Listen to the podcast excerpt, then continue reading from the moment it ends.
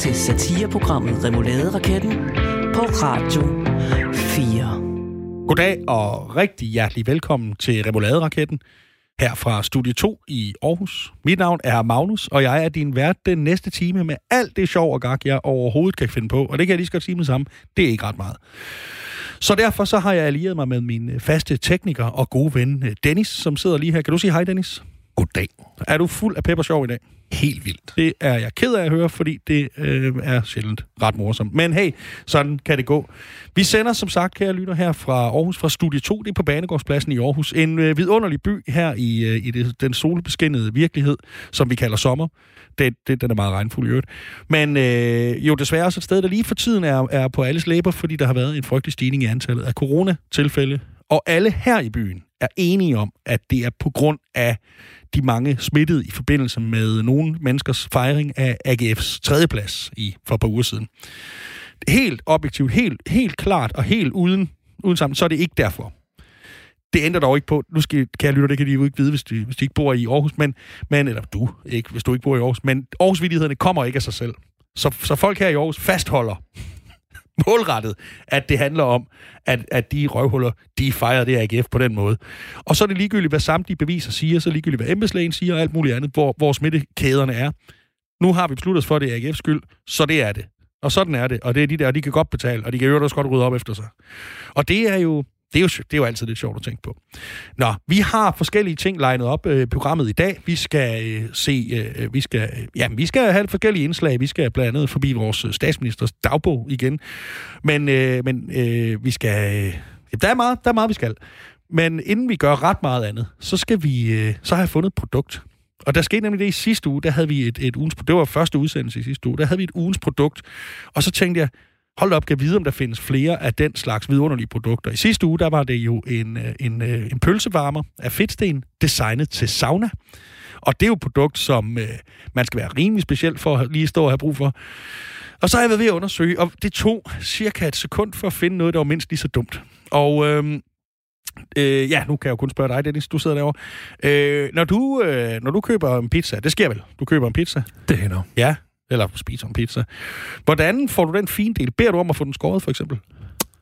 Helst ikke ved, nej. Helst ikke, nej? Den har en tendens til at løbe igennem pappet, hvis den bliver skåret på restauranten. Og så tager du så hjem, og så bruger du måske noget kniv, eller hvordan? Ja, hvis pizzaen er tynd nok, som sådan en klassisk italiensk pizza, så bruger jeg gerne en saks. Så bruger du gerne en saks? Ja. Ja. Ellers så bruger jeg mit pizzahjul, som jeg har i skuffen, eller en kniv. Ja. Og det lyder jo egentlig rigtig fint, men det er også sådan lidt lille bitte smule amatøragtigt og so last year. Fordi jeg har fundet et produkt her. En Fixie Bumblebee pizzaskærer.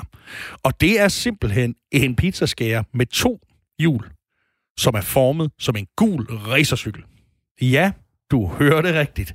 En pizzaskærer med 2 hjul, som er formet som en cykel. Men hvorfor? Det har jeg meget, meget svært ved at sige. Men bare lige for klarhedens skyld, nu kan du ikke se. Men det er ligesom et stel. Altså ligesom størrelsen på et hjul på en pizzahjul. Dem er der bare 2 af, og de er sorte. Det ene er sådan ligesom et pladehjul, den anden er sådan ligesom et forhjul med ære. Og så er der de er sorte, og så er der sådan et gult, det er selve stillet, som man så skal holde i. Og så er der sådan en lille bitte gul holder, ligesom et cykelstativ, du kan stille den i. Og det er på samme størrelse som et pizzahjul. Og så kan du så lige skære en... Ja, der står her i beskrivelsen. Det kan næsten ikke gå hurtigt nok, når pizzaen skal skæres. Og med Fixie Bumblebee pizzaskærer er der altid fart over feltet. Og det vil jeg sige, det lyder godt. Det er så nødvendigt, er jo... Du kan ikke se det. Virker. Jeg venter meget spændt på forklaringen på, hvordan det andet hjul skulle kunne gøre en forskel. Du har vel skåret det med forhjulet? Altså, hvis vi lige prøver at kigge lige foran os alle sammen, og så forestiller os, at der er noget, vi kører sådan et spor og skærer i, og så kommer der en kniv mere lige efter. Den tager vel så bakken? Eller hvis det er på en tallerken, så tager den tallerkenen. Ja, det... Jeg ved det ærligt talt ikke. Jeg ved bare, at man skal godt nok have en speciel tilværelse, hvis man har brug for sådan en. Det lyder som et helt ekstremt overflødigt produkt. Altså, jeg er egentlig bange for at give dig ret. Jeg vil sige, udover at de har kaldt farven, som altså er sort og gul, den har de kaldt Bumblebee. Det vidste jeg ikke, jeg troede, det hed sort og gul. de har set Transformers, må de have gjort. Ja, eller set en Hummelbee. Ja. Det er en af de to. Ja. Jeg ved snart ikke, hvad der er mest sandsynligt i dagens Danmark. Men der står her, at man kan let skære pizzabunden, og samtidig har man en dekorativ og sjov pizzaskærer i skuffen eller på bordet, når du inviterer til pizzaparty. Jeg ved ikke helt præcis, hvor jeg skal starte, men lad os da starte bagfra. Har du nogensinde inviteret til pizzaparty? Nej. Hvad fanden er det? Er det ikke sådan lidt, vi gider ikke lave noget, kan vi ikke bare bestille en pizza? Altså, det er der vel, når det hele er gået galt. Og der er vel der, hvor det er efter en kasseøl, så man er ligeglad med, at man river den over og spiser med sukker på, fordi man ikke kan... Jamen, det er det ikke. Jo, det kan godt være, du har ret. Altså, når jeg har fået pizza op ved dig, så er det da ikke, fordi du har inviteret mig på pizza. Nej. Så er det da fordi, at jeg har været i en tilstand, hvor jeg godt kunne prøve at trække mine bukser af over hovedet. Altså... Hvor pizza har været det, der var... Ja, nemlig, fordi det var nemmere, og det kunne man så overskue. Og det var det, man kunne få leveret 4 om natten. Ja, lige præcis. Men så også det her med, at man har en sjov og dekorativ pizzaskærer. Hvad fanden skal man have det for? Prøv at tænke på, hvor sjovt, og hvor meget det har udviklet vores pizzafest. Hvis der 4 om natten, hvor du havde bukserne op over hovedet, jeg havde hævet den her dobbelthjulede pizzaskærer med form som en racercykel frem. Ja, og det er jo det, men det gode ved den er jo, at man kan have den... Man behøver ikke have den liggende i skuffen, fordi den kan jo stå frit fremme, så den kan stå hele tiden. Og det vil sige, det er så lige noget mere nips ude i køkkenet, hvor der bliver allermest svin, du skal gå og gøre rent hele tiden. Hvad mindre du sådan vil ikke kunne lægge den fra dig, når du... Jeg er meget stor fan af produktet. Jeg forstår ikke, hvorfor det findes, men jeg er meget stor fan af det. Jamen, ja. Jeg forstår heller ikke helt præcis, hvad det er, man... Hvad det skal kunne. Jeg kan sige, det er 10 cm højt og 18 cm bredt. Og der står ikke, om det kan gå i opvaskemaskinen, så lad os nok sige, det der er rimelig dårlige nyheder på den front. Men jeg tror da også, fordi der er sådan en lille holder, der, som det ligesom skal stå i. En rigtig morsom gul cykel. Hvad hedder sådan noget? Ja, det er skønt. Og den er da væk anden gang, man har taget det. Det er sådan en lille sink. Plum, plum, tænker jeg, det siger. Så hvad var det? Det ved jeg ikke. Og så kan man ikke... Jo, man finder den med foden 3 om natten en eller anden gang. Jej! Det har du givetvis ret i. Den ligger ind under komfuret allerede. Det gør den. 149,95, og det er bestemt... Det er på Imercos hjemmeside. Det er bestemt muligt at finde den dyre. Det er jo et fund. Nej, du kan sagtens finde den dyre. Det skulle være det mindste kunst i verden. Jeg synes, det er dejligt produkt, og jeg synes, vi skal kalde det ugens produkt. Hvem køber det produkt? Et forsigtigt gæt er, det er nok sådan nogen som os. Altså aldersmæssigt. Der sker det, kære lytter, det har de måske bemærket. En gammel så er der sådan nogle voksne mænd mellem 40 og 50. De kan faktisk også være over 50, der tænker, jeg kunne godt trænge til at tabe et par kilo. Jeg kunne lægge min kost om. Nej, det kan jeg ikke betale om. Jeg kunne begynde at gå en tur, det kan jeg simpelthen ikke blive tale om. Eller jeg kunne bruge 100.000 kroner på en cykel af carbon, plus sko til 25.000, og nogle sko og en computer, melde mig ind på 12 forskellige hjemmesider, og stille op i et løb, og købe det der stramt siddende tøj, som ærligt talt ser bedre ud på de fleste andre, og så videre, så videre. Og så i øvrigt jo aldrig nogensinde komme afsted på det. Og ja, så selvfølgelig have de 2 andre cykler til 40.000 til salg, fordi... Man skal de er jo ikke gode nok. De er jo ikke gode nok. Og det, jeg tænker, det er sådan nogle af de der, som har tænkt, nu er jeg sådan en, der cykler, så skal det hele ligesom have et cykeltema. Måske går det også med sådan en lille kasket, som Bjarne Riis havde på, da han vandt Tour de France i 96. Man kan da håbe, så kan man kende dem på afstand. det er selvfølgelig en fornøjelse. Jeg kunne godt forestille mig, at Bjarne Riis havde sådan en, og at han, når han lige går forbi, så lige tænker sådan... du tror, Anna Dorte, hun har lige været fræk, og så hun... Ja. Den vil Bjarne kunne lide. Det skal være mandelgaven i år. Jeg tænker også hjemme med dem, der er det sådan, at alle, altså, der både er til voksen og til børn, men altså, hun er nødt til at sikre, at han får mandlen. Ellers så falder der brænde ned. Han kan helt sikkert ikke klare, at det er andre, der får mandelgaven, og han ikke får. Så jeg tænker, der er en til børnene, som må være voksne nu, så det er en flaske spiritus eller sådan noget. Og så får han så den her cykelformede pizzaskære. Pizza er jo det produkt, man ikke aner, hvad er, for han har været professionel cykelrytter hele sit liv. Men hans historie må så ikke... Han bare har en mandel i brystlommen. Altså, som om han snyder. Ej, snyder han med narkotika? Bjarne er ren. Bjarne er lige så ren som... Ja, det er godt.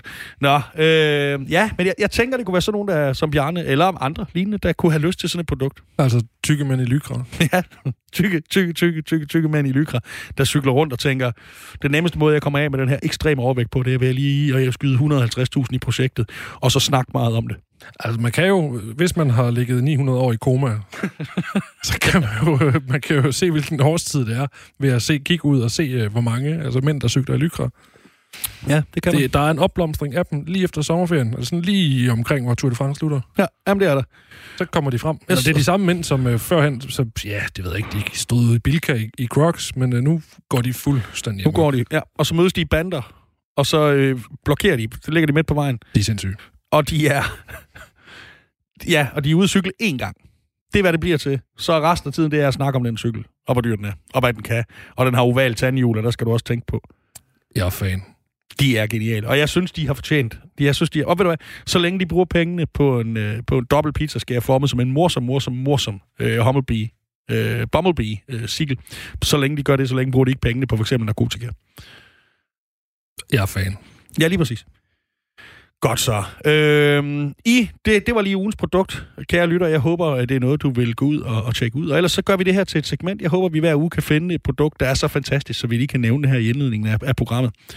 Og det vi også skal sige, det er, at vi senere i programmet har premiere på et indslag. Det lykkedes os at få et interview med den tidligere tv-vært Vibeke Hartkorn om, hvordan det er at være moderne kvinde i en postmoderne coronatid. Og det ser vi selvfølgelig meget frem til. Det er ikke helt færdigt nu, så vi vil få det produceret her, mens vi taler. Men nu vil vi lige lægge over til dagens første indslag, fordi vi skal ned i kælderen til vores to eksperter i objektive anmeldelser, der sidder klar dernede med dette indslag. Du kender det. Du står hos forhandleren, og du kan ikke bestemme dig for at købe produkt A eller produkt B. Du konsulterer fagbladene hos frisøren, men må sande, at alle disse anmeldelser er subjektive og derfor ganske ubrugelige. Fortvivl ej! Remouladeraketten er i samarbejde med DTU og Aarhus Universitet ved at færdiggøre arbejdet med at udvikle verdens første reelt objektive anmeldelse. Følg med, når Remoulade-laboratoriet anmelder tidens allermest populære produkter. Goddag og velkommen til Remoulade-laboratoriet. Mit navn er Jørgen, og jeg er forskningsleder her på stedet. Med mig er også min forskningsassistent Per. Goddag. Og i fællesskab der vil vi præsentere forskellige produkter for lytterne derhjemme, så I kan finde ud af, hvilke produkter I er bedst tjent med. Man tager simpelthen sit emne og lader det falde direkte ned i denne specialdesignede beholder af plast. En fagperson som mig eller Per er så i stand til alene på lyden af det fald objektivt at vurdere emnets kvalitet. I dag vil vi finde svar på et af de mange urgamle spørgsmål, nemlig Star Wars eller Star Trek. Og vi har derfor medbragt en Star Wars, som vi har stående her. Den her, den er sort i det, men også med gullige kanter. Og så har vi så en Star Trek, der er over i mere blålige og lilla nuancer. Og så har vi jo mellem os en hvid opvaskebalje. Den her, den holder 8 liter og er købt i forbindelse med noget camping. Man kunne lige så godt være købt i forbindelse med en skilsmisse eller måske en mordbrand. Og Per, hvis du vil starte med Star Wars... Og Star Trek. Nej. Ja, spændende. Overraskende. Ja, og der kan vi se et helt entydigt svar. Star Trek er bedre. Det var alt, hvad vi havde valgt at bringe fra Remoulade-laboratoriet i dag. Mit navn er Jørgen, jeg er forskningsleder her på stedet, og jeg vil gerne sige farvel og tak for i dag, og det samme vil min assistent Per. Farvel.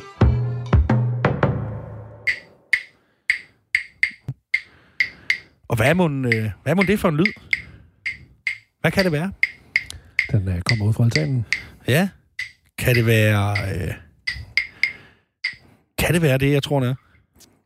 Jeg tror det. Er det 40-20 unge med knive og slagtøj samlet i Ishøj? Du lytter til satireprogrammet Remouladeraketten på Radio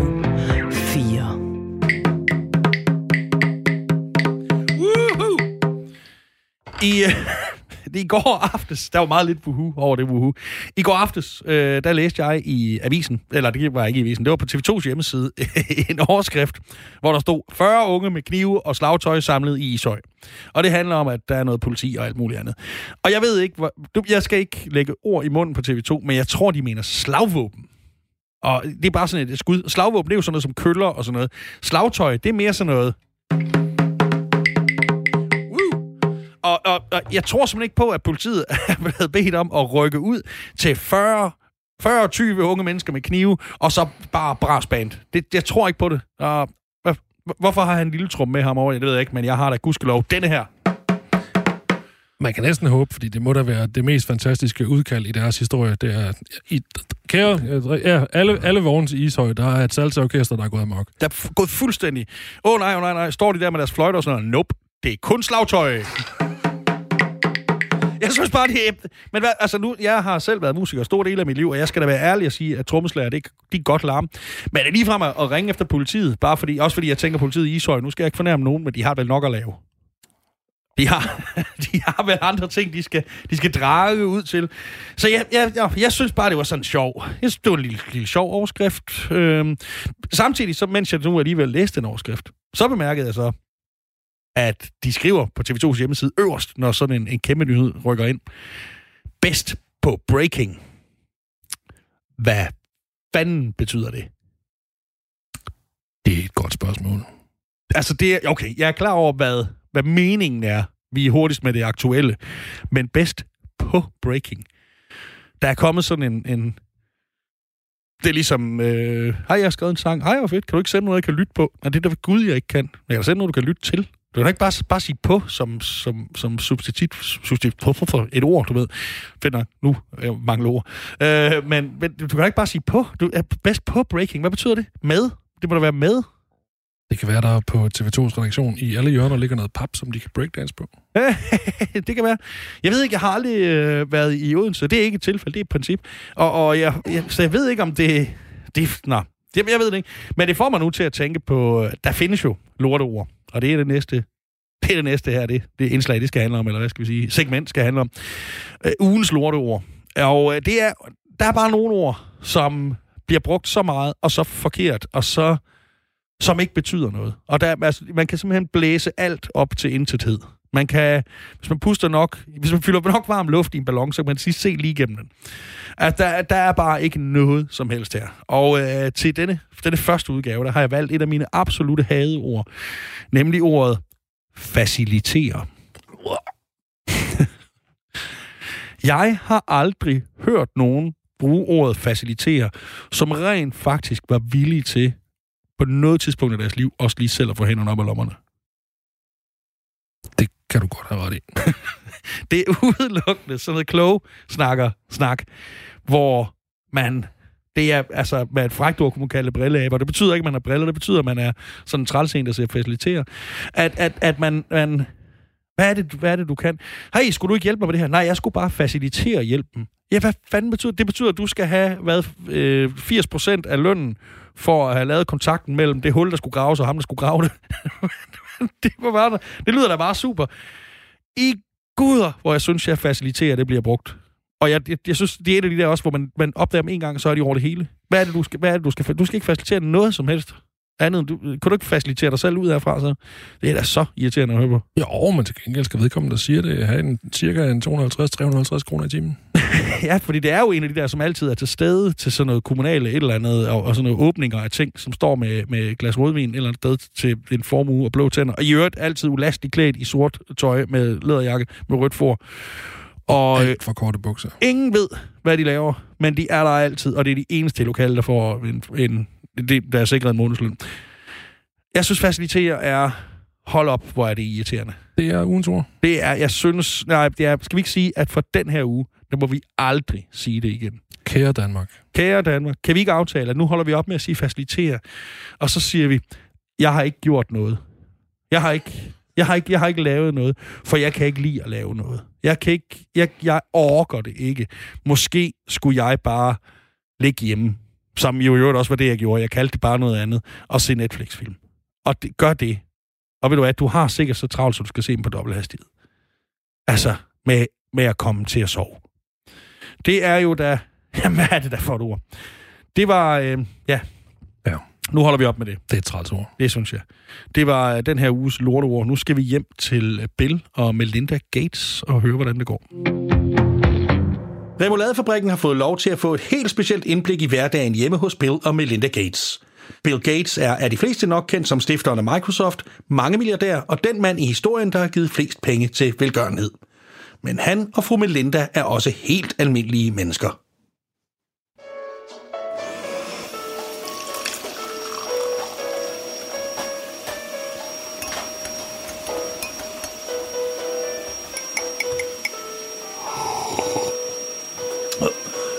Melinda! Ja.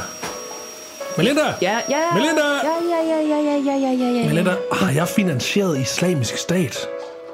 Nej, det har du ved Gud ikke. Jamen, det står Det står på Facebook. Vi har snakket om, at internettet ikke skal åbnes på den her tidspunkt af morgenen. Nej, jeg ved det godt. Du har ret. Undskyld. Ja.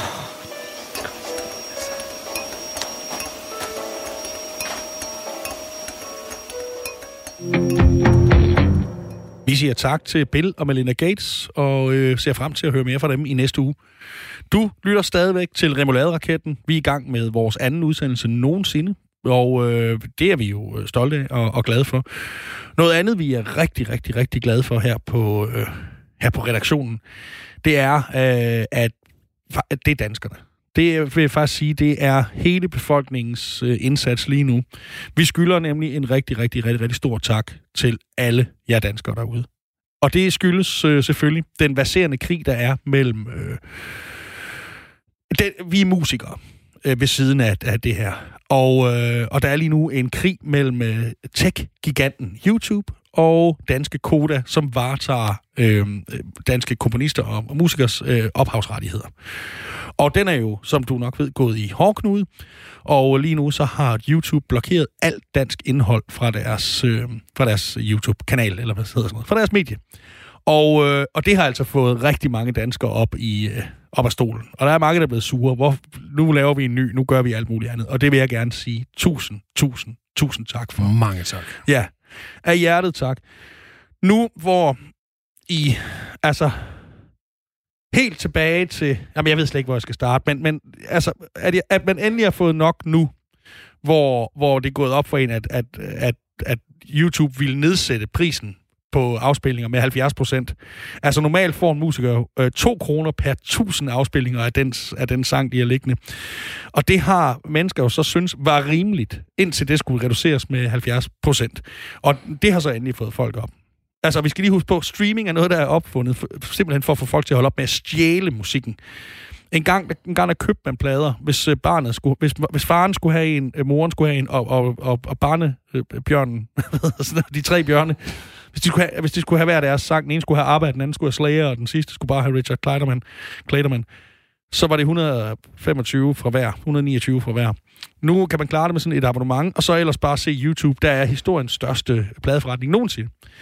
Men gudske tak og lov, så er det nu blevet for meget. Deres magt er blevet for meget. Tænk sig, at de kan slette dansk indhold, hvor kunstneren ikke får en hujende fis på noget som helst sekund, og det vil de nedsætte med 70%. Så en stor tak skal lyde for de 20 år, hvor I ikke har købt en eneste plade, fordi I enten har stjålet eller streamet, og har været rasende på Lars Ulrik, fordi at hans bank gerne vil have penge for det, de laver. Hang on! Er vi sikre på, at folk er sure over, at kunstnerne ikke får penge? Eller siger de bare det, fordi de er trætte af, at de nu skal finde et andet sted og se gratis musik? Fordi YouTube er gratis, hvis man lige ser bort fra de der 1000 reklamer i sekundet. Jo, 2 kroner per 1000 afspilninger. Jeg vidste ikke engang, det var så slemt. Hvad er det? Hvad koster et frimærk? 300 kroner eller sådan noget? Ja, jeg tror, det billigste koster en siger, hvis du accepterer, at brevet kommer frem næste måned. Ja, jamen, det er jo også fint. Det er jo også til naboen, så det er jo rimeligt. Så hvor mange afspilninger? Det er jo helt vildt, så mange afspilninger, man skal have for at købe noget så enkelt. Og det er jo i øvrigt, så skal du, det er jo B-indkomst, så du skal betale 50% skat, og så er du i øvrigt jo sikkert nogle stykker i sådan et orkester. Ja. Hvorfor har nogen gået med til det her? Og hvorfor er det først nu, folk kommer op i stolene? Hvis man nu hører musik og forbruger musik, som de der tal fra YouTubes de tyder på, hvorfor vil folk så ikke betale for det? Hvad fanden er det for noget? Jamen, det er jo gratis. Tusind tak derude, fordi I har været så søde og virkelig komme op i et røde felt nu, hvor det er tydeligt for enhver, at hvis man er musiker, så skal man bare røvrendes fra morgen til aften. Jeg synes Spotifys CEO, han siger det meget rigtigt, at man kan jo ikke bare lave en plade en gang imellem, og så regne med at blive rig og leve af det. Man må ligesom have kadencen lidt op og lave nogle flere albums. Ja. Jamen det er jo gratis. Altså sådan en... Sagde Sveriges næstrigeste menneske, som har tjent alle pengene på at lave en platform, hvor at alle ikke kan betale 99 om måneden for at få hele lortet. Se, ved du hvad han gør? Han faciliterer. Han laver ikke en skid. Jeg går. Det er da ikke ham, der har lavet. Men faktisk, nu vi lige snakker musik. Hvad er det for noget musik, I kan høre i baggrunden? Det er 40-20 unge med kniver og slagtøj. Woohoo! Nej, de er over det hele. Det er dem fra Ishøj, de er fundet til Aarhus nu. De står på altanen. Det er vanvittigt. I ved, det kan man jo ikke vide, men der er en altan her. Men og det er hermed bekræftet, at alle trommeslager går med kniv. Ja, det er selvfølgelig gør de det. Det er den eneste måde, de kan få brændt den elg op på, som de ofte møder, når de... Jeg ved ikke, hvad jeg snakker om. Vanvittigt. Men igen, tusind tak for det her. Tak. Vores første dame hedder Margrethe den anden, men vores statsminister, hun hedder Mette Frederiksen, og hun har haft ferie, været på ferie heromme på bryllup og EU-forhandlinger og alt muligt andet. Vi har her på programmet været så heldige at få adgang til hendes dagbogsnotater fra for et år siden, da hun lige var blevet valgt som statsminister, og vi havde første afsnit i sidste afsnit jo, og så i dag i dagens anden afsnit har vi anden afsnit i den føljeton, og det kommer lige her. Remouladeraketten er stolte over at kunne præsentere et indblik i mennesket Mette Frederiksen. Vi har fået mulighed for at viderebringe usensurerede sider fra Mette Frederiksens dagbog. 27. juni 2019. Kære dagbog. I dag kunne jeg endelig kalde mig selv statsminister i Danmark. Du ved om nogen, at det har været min drøm siden... Ja, siden altid. Det er bare så stort for en lille pige fra Aalborg. Jeg har slet ikke haft tid til at tage i gaden og fejre det, men det skal jeg helt sikkert næste gang, jeg er hjemme. Jægerbombs og body tequila på M. Det bliver hyl. I dag kunne jeg endelig præsentere regeringen for dronningen, og hun sagde ja. Når man tænker på, at jeg i starten af den her valgkamp lå og var ved at skide mig ihjel på Herlev sygehus, så synes jeg faktisk, det er helt godt gået. Bedre end alle de andre i hvert fald. Lol. Men jeg har fundet mine ministre, og flere af dem er faktisk nogen, man kan regne med. De skal nok gøre deres bedste, både for mig og for partiet, og måske endda deres bedste for Danmark. Det vil jo bare være en bonus. Det eneste problem, jeg har lige nu, er, at jeg har svært ved at blive ved med at finde på undskyldninger. Ja, du ved, hvad jeg mener. Det er nu 2 år siden Bo friede til mig, og jeg kom til at sige ja. Jeg ved fandme ikke, hvad jeg skal gøre. Jeg løber snart tør for undskyldninger, nu valget gik så godt. Skulle jeg bare få det gjort? Han er jo sød, og han vil mig så gerne. Jeg ved bare ikke, om jeg føler mig klar til sådan en forpligtelse igen. Jeg gider da ikke at være nogens kone og gå og vaske deres sure sokker. Skulle jeg det, skulle det i hvert fald være M. Ja, du ved. Men det er bare som om M slet ikke ser mig lige for tiden. Jeg ved godt, han også har travlt, men det er bare slet ikke som i gamle dage, hvor vi også kunne have det sjovt, når vi ikke lige var i gang med arbejdet. Nu har jeg i hvert fald arrangeret det sådan, at vi kommer til at se mest muligt til hinanden. Så kan man jo bare håbe, at han får øje på mig igen. Ellers er der stadig Bo. Han er jo en dejlig mand. Måske jeg bare skal se tiden an og håbe, at der dukker en eller anden stor international krise op, så jeg kan udsætte det bryllup. Det kan jo være. Nå, nok for i dag. Jeg vil høre lidt Ace of Base og tage en portion svensk pølseret med i seng. Jeg skal tidligt op i morgen og regere et helt land. Fnis. Du hører mere, når jeg har tid. Godnat, kære dagbog.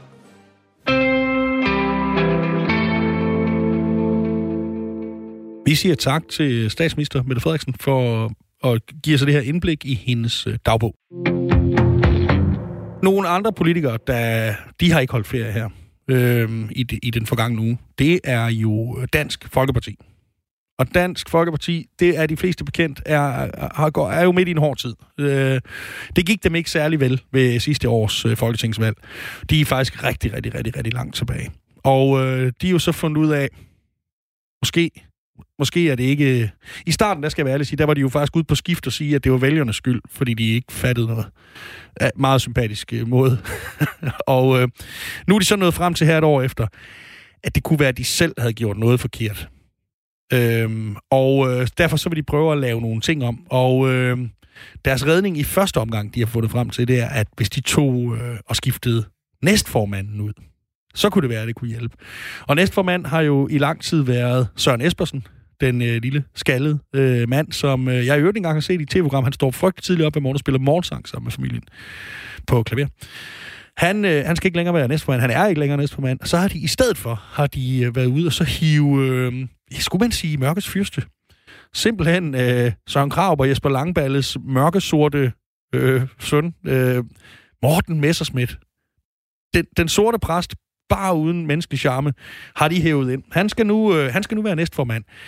Og han har jo været en del omdiskuteret de senere år, på grund af den her Meld- og Felt-sagerne dernede i EU.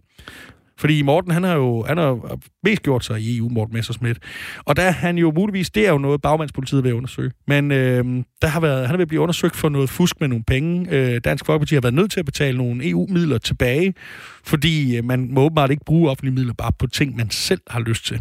Det skal man bruge på et eller andet, der er relevant. Og han blev faktisk afsat i sidste år, der blev røg han ud af bestyrelsen i Dansk Folkeparti, fordi de tænkte, vi kan ikke have sådan en ind, han kan ikke sidde her. Men han er så nu blevet næstformand i partiet, og han har jo valgt ved den lejlighed at slå sig op på nogle mærkesager for at lave et helt nyt politisk projekt med Dansk Folkeparti. Og hvis der er noget, og det tror jeg, vi alle sammen kan blive enige om, hvis der er nogen måde, der er god ligesom at regere et land som Danmark på i 2020, så er det jo ved at sammenligne os med de lande, vi ofte sammenligner os med. Og det land er jo i Morten Messerschmidts optik selvfølgelig området omkring Palæstina omkring år 0.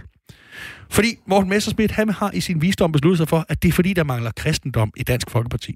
Vi skal simpelthen have mere kristendom ind i Danmark, og det skal vi via Dansk Folkeparti. Så er det hele reddet. Et super charmerende menneske, ridende på en, lad os sige, nationalromantisk bølge af kristne værdier fra Ungarn over Polen til Danmark. Det kan ikke gå galt. Det er nemlig rigtigt. Der er de her nye, vidunderlige strømninger, navnlig østpå, hvor der skal mest mulig religion ind i det. Og jeg er egentlig ikke sådan en, der hader religion partout. Jeg er mere sådan en, der siger, jeg ved ikke, om vi skal ligefrem have mere af det. Og også fordi religioner det er tit, man ikke rigtig... Du ved, med mange ting, man kan sige, om det er også lidt op til fri fortolkning. Det er del med sjældent, man kan sige det med religion, uden at miste en arm eller hånd eller et eller andet. Jeg synes, det er... Det er lidt skørt. Så vi har altså Morten Messerschmidt, en, skal vi kalde det, pænt gammel mand, fanget i en i øvrigt ikke særlig gammel mands krop. Gift, vel stadigvæk sammenlevende, tror jeg, med bakkesangerinden Dot, eller Dot, eller hvor meget hun hedder. Det kan jeg simpelthen ikke huske. Nej. Da Dot kom, bølgen.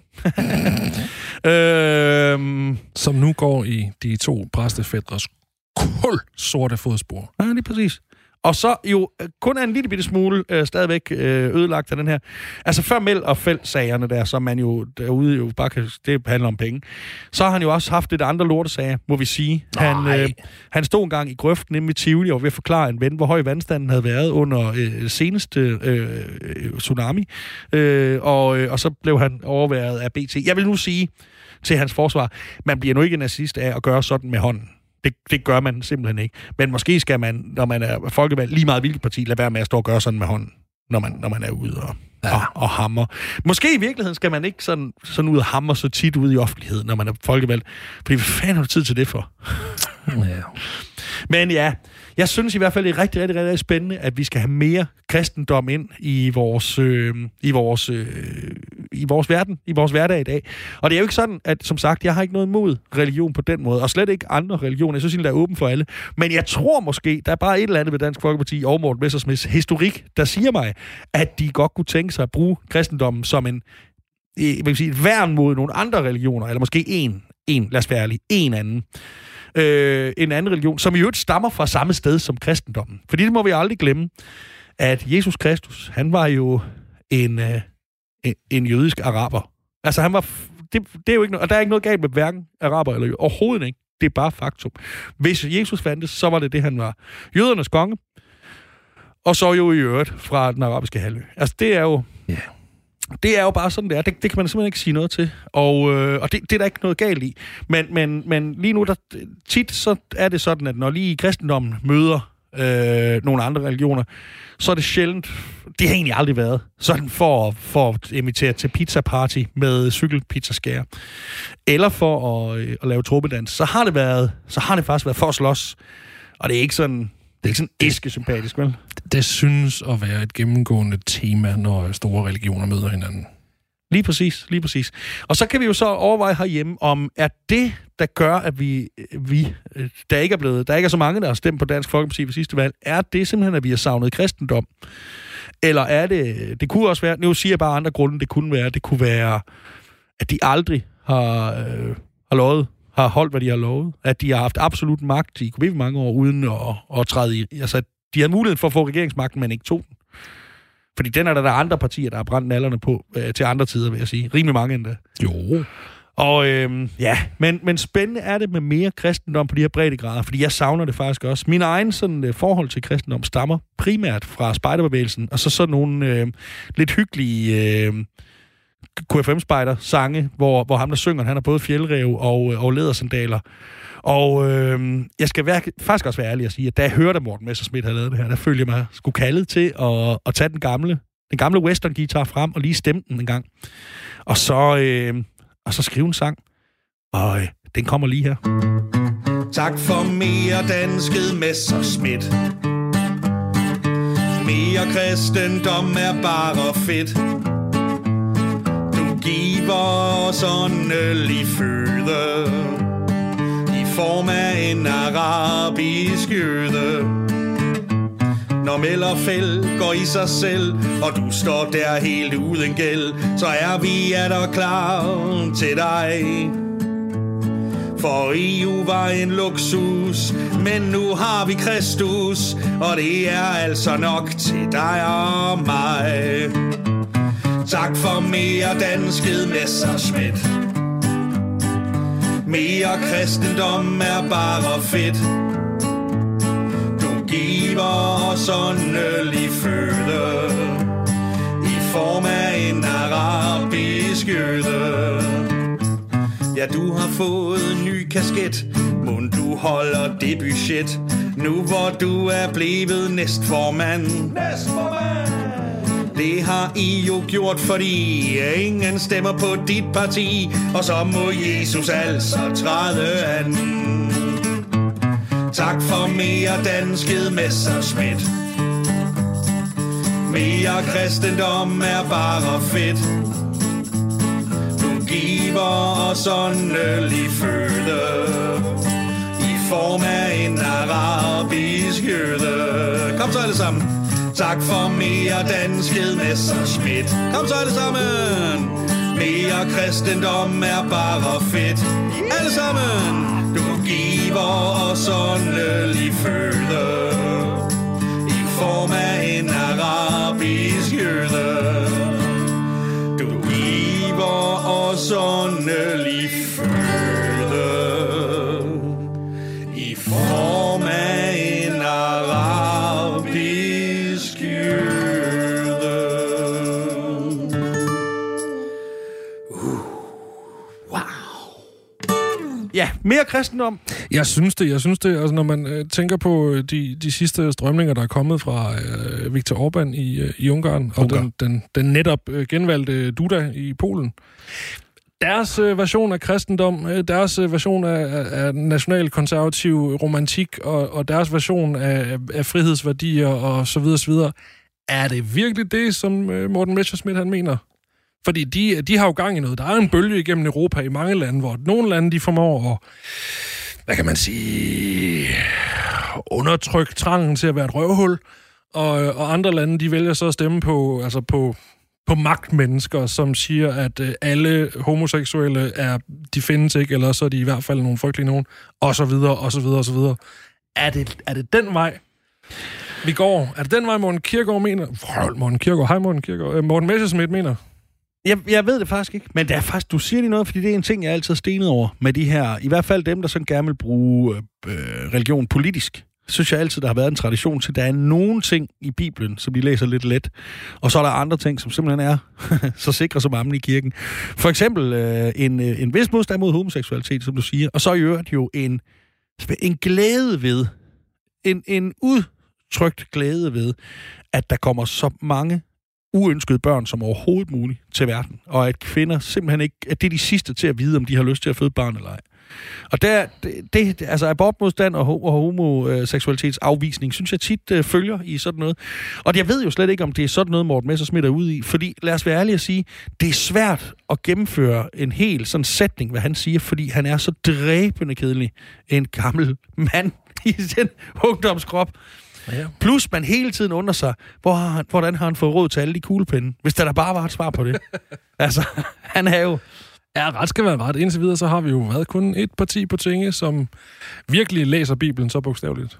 Hvem er det? Kristelig Folkeparti. Eller, de er så ikke på tinge. Men nej. De har opnået... De har fået underskrifter nok til at stille op igen. Har de det? Yes. Og det er hende der med det røde. Hun er mægtig god til det, men, ja, ja. Men deres politik kan man så mene om, hvad man vil, og det gør jeg kan egentlig bedre lide ham der, de plejer at have, som synes at få nervøs og nervesom. Ej, undskyld, det er ikke pænt at grine af, det er synd for ham, men han skal nok ikke være i politik. Nogen er ved at skide sig ihjel, og andre de får et angstanfald. Ja, og det var så dig, Pernille Skibbe. Hold op, ja. Det var Madden hende selv. Ja, hvad... Jeg synes ikke, vi skal gå ned ad den sti. Jeg synes, vi har set rundt omkring i Europa og resten af verden, hvad der sker, når man, lad os sige, lægger fornuften til side og vælger religionen til at styre samfundet. Jeg vil fandme have mere religion end. Jeg synes, Jesus Kristus, han skal bestemme det hele. Punktum. Du lytter til satireprogrammet Remouladeraketten på Radio 4. Dennis, vi er cirka lige gamle. Ja. Det er bortset bare, at du er så ung, så ung. Hvor mange billeder har du fra din første skoledag? Jeg tror, jeg har et eller max 2. Ja. Hvor mange billeder har du af din første madkasse? 0. Hvor mange billeder har du af din første skoletaske? Sådan bare den alene? 0. Hvor mange billeder har du af det tøj, da det var blevet indkøbt, det du skulle have på første skoledag? Absolut ingen.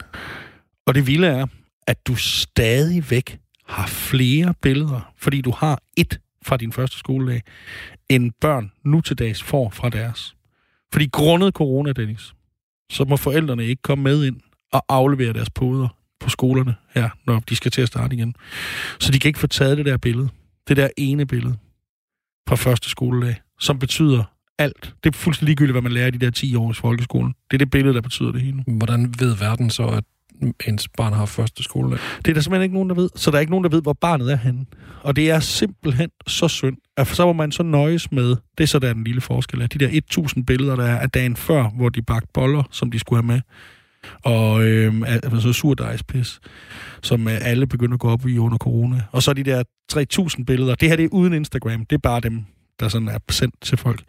3000 billeder, der er taget af madkassen, da den blev købt, og af IFC, hvor sød. Sæt, hvor sød han bliver, med, når han får det her på. Det her med trostøj. Det her afskyelige tøj, som jeg synes er pænt. Og så selvfølgelig de 28.000 billeder, der er taget hver dag i løbet af ferien, hvor barnet gjorde helt vilde, sindssyge ting, som for eksempel at sidde på en vippe. Eller stå op. Vanvid. Eller være ved et vand. Og det her, det er jo så uden de billeder, som bedstmor og bedstfar har taget. Som jo det er jo det samme. Og så fejlagtigt har de så bildt sig ind, at vi andre, vi gider se dem. Og der bliver, så hold op, hvor bliver der taget mange billeder af sådan nogle børn. Men lige præcis det der ene billede i år, hvor første skoledag, det kan simpelthen ikke lade sig gøre, fordi man kan ikke komme ind. Der skulle simpelthen lige en global sygdomskrise til, for man lige satte tempoet lidt ned med den slags. Jeg har hørt fra pålidelig kilde, at Facebooks server, det er jo en helt stor, det er jo en kæmpe klimasynder. Facebooks server, de kommer til at slappe så meget af på den dag kontra andre år, fordi de ikke skal lægge de der billeder op. Og de kommer til at udlede så meget mindre energi, eller bruge så meget mindre energi, at jorden den kommer til at overleve 3 dage længere.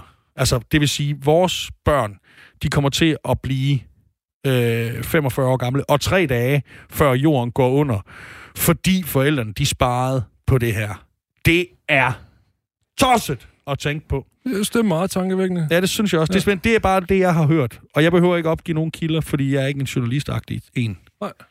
Og det, jeg synes, det er meget, meget interessant, at man på den måde kan se, hvordan vi alle sammen kan gøre en lille bitte forskel ved noget så enkelt som for eksempel at starte en pandemi. Det er jo, du kan jo direkte aflæse en til en altså årsag og sammenhæng mellem jordens levetid og hvor mange billeder du tager af dit barns skoletaske. Lige præcis. Som har 9.000 lommer og et lille regnslag, man ikke kan hive ud over. Ja. Og i øvrigt jo en lille foderlomme til mobiltelefonen, som alle raske børn selvfølgelig skal have med. Det skal helst være en iPhone X, hedder det ikke det? Det skal helst være sådan en, man skal have med der i børnehaveklassen, så man kan snappe med. Altså, den kan ikke være billigere end det, fordi så kommer du til at fremstå som den, der ikke har den. Ja, så er du sådan en bums, ikke? Og for bloggeren. Det duer ikke. Nej, det må man ikke være. Jeg kan godt forstå... Jeg ved slet ikke... Det ved jeg faktisk ikke med sådan moderne... I min Jeva var der helt sikkert, men i sådan en moderne skoletaske, om der overhovedet ville være plads til en dobbelt pizzaskære formet som en munter cykel. Morsom cykel. Tror du, der er plads til det? Jeg håber det. Må man overhovedet have noget så skarpt med i skole? Det tror jeg ikke. Faktisk, jeg glæder mig lidt. Hvert år glæder jeg mig lidt til skolestart, fordi jeg bor lige ved siden af en folkeskole.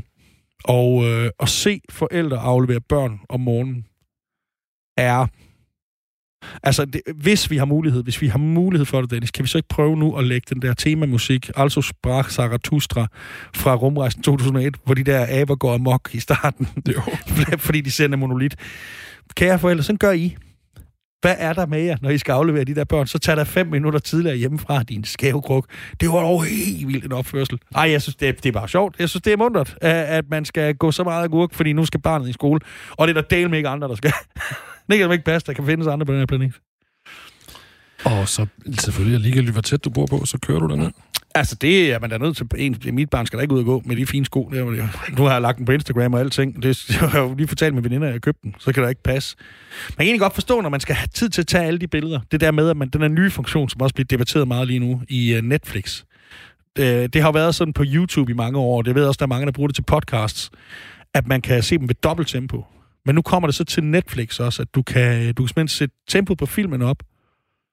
Og ja, det betyder simpelthen, at du... jeg synes lige, jeg har tid til at se en film, så nu sætter jeg mig ned. Og så har jeg øvrigt ikke lige tid til at se en film, så jeg må se den i dobbelt tempo. Altså, hvis man skal tage i omegnen af 90.000 billeder om dagen, så kan jeg da godt forstå, at resten af verden skal gå dobbelt så hurtigt. Jeg vil have... Ja, det tænker jeg også. Og jeg vil måske så dog have lidt stramt ved at komme hjem til nogen, og så sidde og se... Citizen Kane med musestemmer. Fordi det skal gå dobbelt så stærkt. Så lige sidst, den film, der skal nok også stå tidligt op for at opdage, den går dobbelt så hurtigt. Men ja, et eller andet mesterværk... Den var stadigvæk et sted mellem 8 år og 12 dage. Eller... Ja, men så et eller andet Scorsese-mesterværk. Det kan da bare sige Pulp Fiction. Den vil jeg da ikke se. Det er svært nok at finde rundt i forvejen. Men det kan man simpelthen... Det er sådan en mulighed, der muligvis kommer nu. Det kaldes kunstnerisk integritet og afspille en film med dobbelt hastighed, så folk lige kan nå det. Men det er jo selvfølgelig også, det er et konsummarked. Og nu har de jo altså også, det skal vi også tænke på, nu har de altså betalt de der 99 kroner om måneden for alle film i verden. Så må de altså også selv bestemme, hvor meget de fucker dem op. Og vi har jo ikke alle sammen tid til det hele. Altså jeg synes ærligt, det der med, at man gør som, nu vil jeg se en film, nu har jeg lige tid til at sætte mig ned og se en film. Og så ikke har tid til det alligevel, derfor er nødt til at se den på dobbelt hastighed. Jamen, så havde du jo ikke tid til at... Så gør der det andet færdigt, så du har tid til at se filmen. Jeg synes ærligt talt, det er lidt som de der vil tabe sig. Og så går man ind på McDonald's, og så bestiller man agurker, eller hvad hedder det? Gulerødder. Jeg bytter altid om på de to. Gulerødder til sin mad i stedet for pomfritter. Nej, prøv. Hvis du taber, så skal du ikke på McDonald's. Det er da et dumt sted at gå hen. Prøv dig helt værd. Og gulerødder er et godt sted at starte. Ved Gud, det er. Jeg skal ikke blande mig. Det er bare sådan lidt sjovt. Hvis du ikke har tid til at se en film, så lad dig være med at se den. Det er det, kunne det ikke være en... Eller er det bare mig? Er jeg gammel nu? Ja, men stadigvæk. Stadigvæk. Hvis du skal se en film, så se en film. Ja, det synes jeg da. Ja, og det kunne være... Slap af. Ja. Sluk telefonen. Tranquilo, fald nu bare lidt ned. Ja, for helvede. Ja, og skal vi ikke... Ja. Skal vi ikke alle sammen prøve, at det er det, vi gør nu? Det er det, vi har lært af coronatiden. Det er det, vi har lært af det vanvittige år 2020 også har været. Det er, at vi slapper af en gang imellem. Og så bare... Hvem er det? Er det... Åh nej. Er det... Ikke igen. Det er 40-20 røvere fra Ishøj med kniver og slagtøj. Ja, jeg har også fået fat i en triangel. Det er sindssygt. Yep. Kære lytter, det er jo, som I måske fik med i sidste uge, så er det sådan, at vi ikke har noget lydkartotek til vores radioprogram. Og det har vi ikke, fordi vi er fattige. Og vi har ikke lige fået det købt. Så vi er ved at opbygge... Man kan købe sådan en database, og så kan man lave forskellige lydeffekter for den. Vi har valgt at lave vores egne i stedet for, men med rigtige instrumenter. Så vi har blandt andet rybepinde.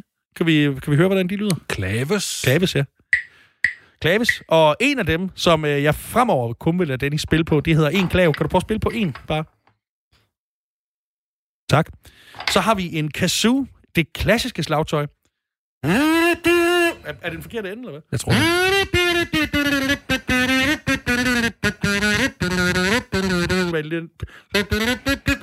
det. Hvad for noget? Og den kan jo så sige sådan, den har lidt form som en ubåd, og den, du må gerne smage, hvis du vil. Og så har vi en triangle. Og nu tabte jeg den pick, som jeg skal slå på trommen med, men sen har vi også, så bruger vi den fra trianglen.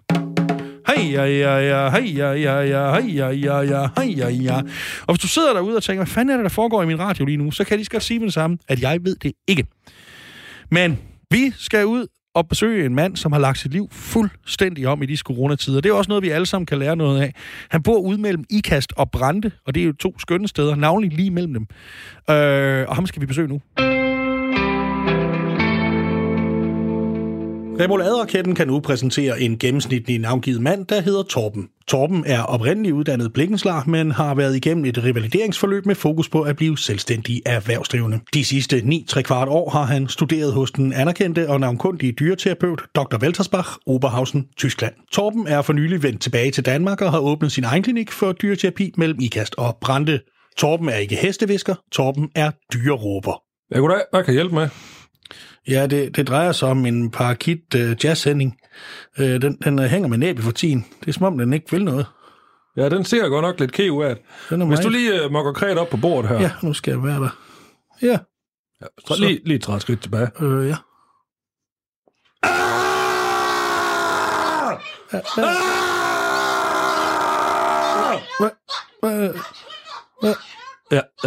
Ja, det som Pip han prøver at fortælle mig. Det er, at han vil meget gerne have noget mere Coca-Cola og is. Ha? Coca-Cola og is. Du har hørt det. Men hvad skal... Hvad? Det bliver 8.000. Tager du kort? Nej. Vi siger tak til dyreråberen, og så er vi faktisk ved at være ved vejs ende. Men vi kan lige nå en enkelt sportsnyhed. Fordi det er jo ikke nogen hemmelighed, at når man bor i Danmark og følger sportsnyhederne, så er vi beriget med en virkelig grundig og nøjagtig syn på udsigt til verdens bedste racerkører nogensindes karriere. Nogensinde. Ever. Og det er ikke noget, han selv siger. Det er noget ting, som TV3 og Ekstrabladet og BT siger. Og det drejer sig selvfølgelig om danske Kevin... Pudsigt, han lige skulle være dansker. Danske Kevin Magnussen, verdens bedste racerkører nogensinde. Han er i gang, ligesom af øvrige af Formel 1-felt, kørte sidste weekend på Silverstone-banen i England, og det gik sataned med godt. Inden det løb, der havde danske Kevin kun scoret et enkelt point, og derfor lå han nummer 16 ud af 20, og havde derfor lidt langt op til at blive den her retmæssige verdensetter, som han jo klart er født til at være, fordi han er dansker. Det ændrede sig en hel del med, det kan vi roligt sige, med det her løb på Silverstone.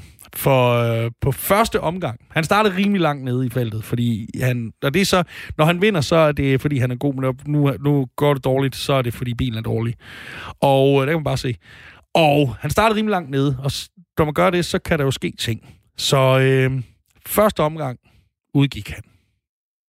Så det var så 0 point til kontoen. 25 point til den forsvarende verdensmester Lewis Hamilton, som jo, hvis han vinder VM i år, kan komme op på 7 titler. Så bliver han lige med 7 verdensmesterskaber, lige med Michael Schumacher. Så er det de eneste 2 i verden, der har vundet så mange, og han har mange gode år i sig endnu. Det er ikke noget, der bliver plads til at snakke om i den danske sportspresse, fordi det er vigtigt at snakke om Kevin Magnussen, og så høre begavet udtalelser som, jeg vidste ikke, han var der. Som Kevin Magnussen udtalte efter løbet på Silverstone.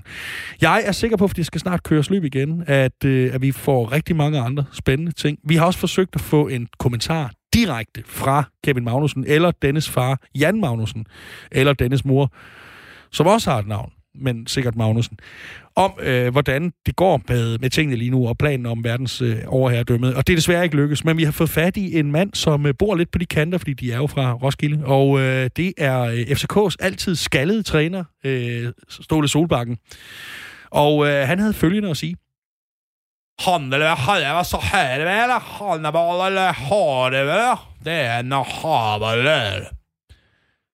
Og det må man jo... Altså, det kan du ikke være 2 meninger om, men han tilføjer sig godt nok. Og